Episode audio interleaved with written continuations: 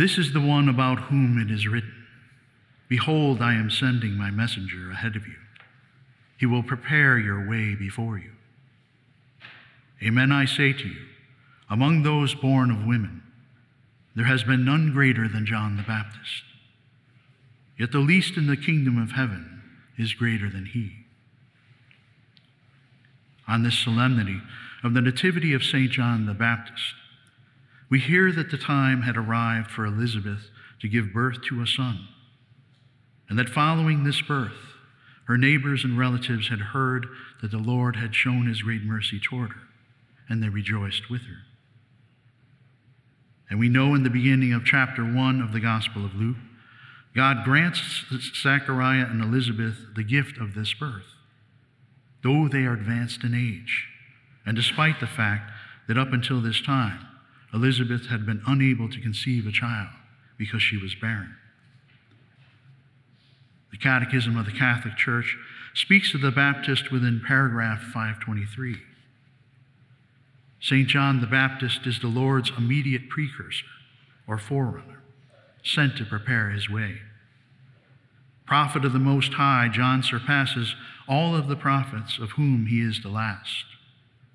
He inaugurates the gospel already from his mother's womb, welcomes the coming of Christ, and rejoices in being the friend of the bridegroom, whom he points out as the Lamb of God, who takes away the sin of the world. Going before Jesus in the spirit and power of Elijah, John bears witness to Christ in his preaching, by his baptism of conversion, and through his martyrdom.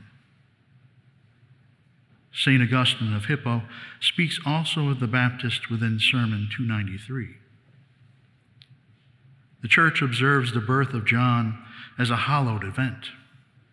We have no such commemoration for any other fathers, but it is significant that we celebrate the birthdays of John and of Jesus. John was born of a woman too old for childbirth. Christ was born of a youthful virgin. The news of John's birth was met with disbelief, and his father was struck dumb. Christ's birth was believed, and he was conceived through faith. Such is the topic as I have presented it for our inquiry and discussion. But if I lack the time or the ability to study the implications of so profound a mystery, the Spirit who speaks within you, even when I am not here, will teach you better. It is the Spirit whom you contemplate with devotion, whom you have welcomed into your hearts, whose temples you have become. John then appears as the boundary between two testaments, the Old and the New. That he is a sort of boundary, the Lord himself bears witness. When he speaks of the law and the prophets up until John the Baptist. Thus he represents times past and is the herald of a new era. As a representative of the past, he is born of aged parents. As a herald of a new era, he is declared to be a prophet while still in his mother's womb. For when yet unborn, he leapt in his mother's womb at the arrival of Blessed Mary. In that womb, he had already been designated a prophet, even before he was born it was revealed that he was to be Christ's precursor before they ever saw one another. These are divine happenings, going beyond the limits of our human frailty. Eventually, he is born. He receives his name. His father's tongue is loosened. See how these events reflect reality. Zechariah is silent and loses his voice until John the precursor is born and restores his voice. The silence of Zechariah is nothing but the age of prophecy lying hidden, obscured and concealed before the preaching of Christ. At John's arrival, Zechariah's voice is released, and it becomes clear at the coming of the one who was foretold. The release of Zechariah's voice at the birth of John is a parallel to the rending of the veil at Christ's crucifixion. If John were announcing his own coming, Zechariah's lips would not have been opened. The tongue is loosened, because a voice is born.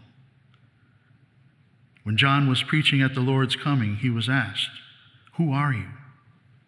And he replied, I am the voice of one crying in the wilderness. The voice is John, but the Lord in the beginning was the Word. John was a voice that lasted only for a time.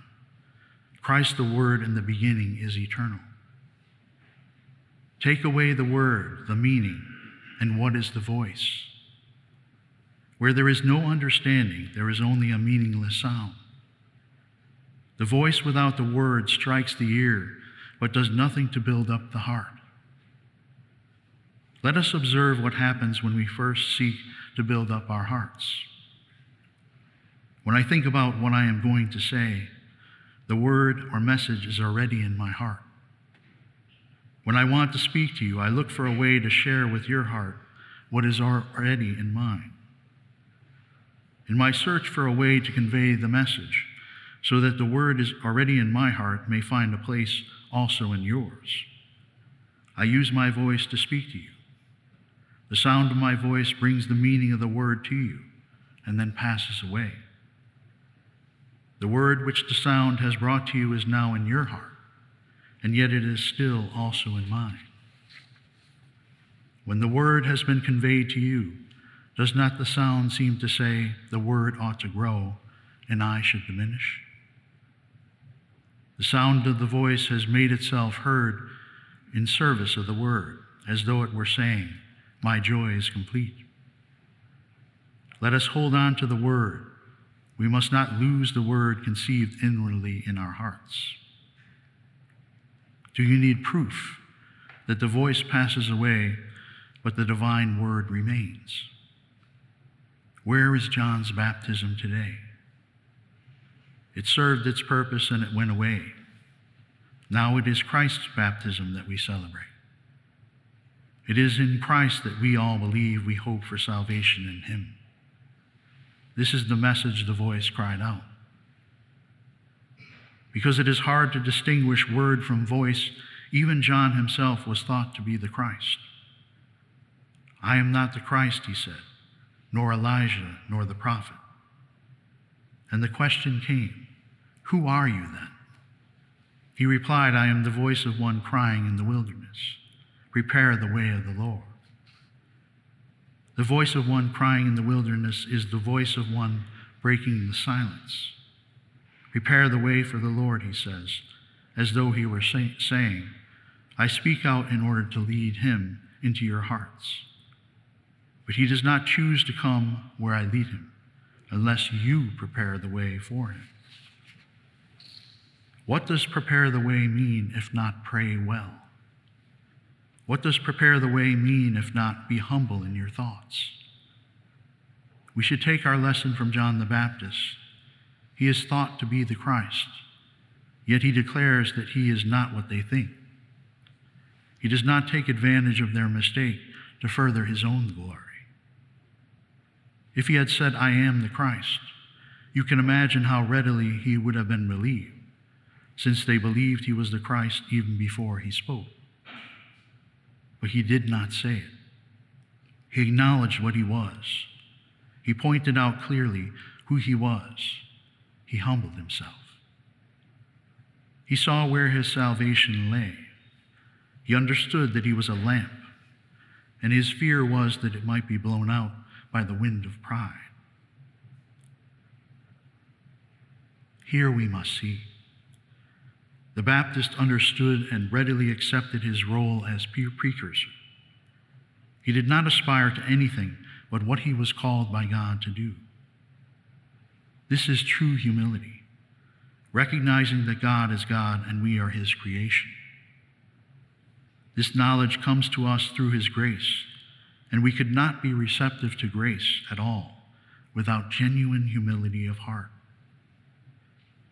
Thus, we must, in all humility, accept the state in life that God has called us to, avoiding the near occasion of sin, and thus remaining open to His transformative grace that we might be of his voice to a world in need of his voice. If we are to follow after Christ, If we are to follow after love himself, we must lay down our lives in service to others. We must allow Christ to be born into our hearts, that he who has called us might assist us in bearing our own crosses and burdens with joy, true joy. Not only that he would deem us worthy to be his children, but like St. John the Baptist, enable us to become an ambassador of his love and mercy to our brothers and sisters in Christ. St. John the Baptist, pray for us. Are you a Marian helper? Join our Spiritual Benefit Society and start sharing in the graces of all the daily masses, prayers, and good works of Marian priests and brothers all over the world. Sign up is free and easy. Simply visit micprayers.org. That's micprayers.org. Thank you, and God bless you. Please follow or subscribe to this podcast to receive the latest episodes and updates.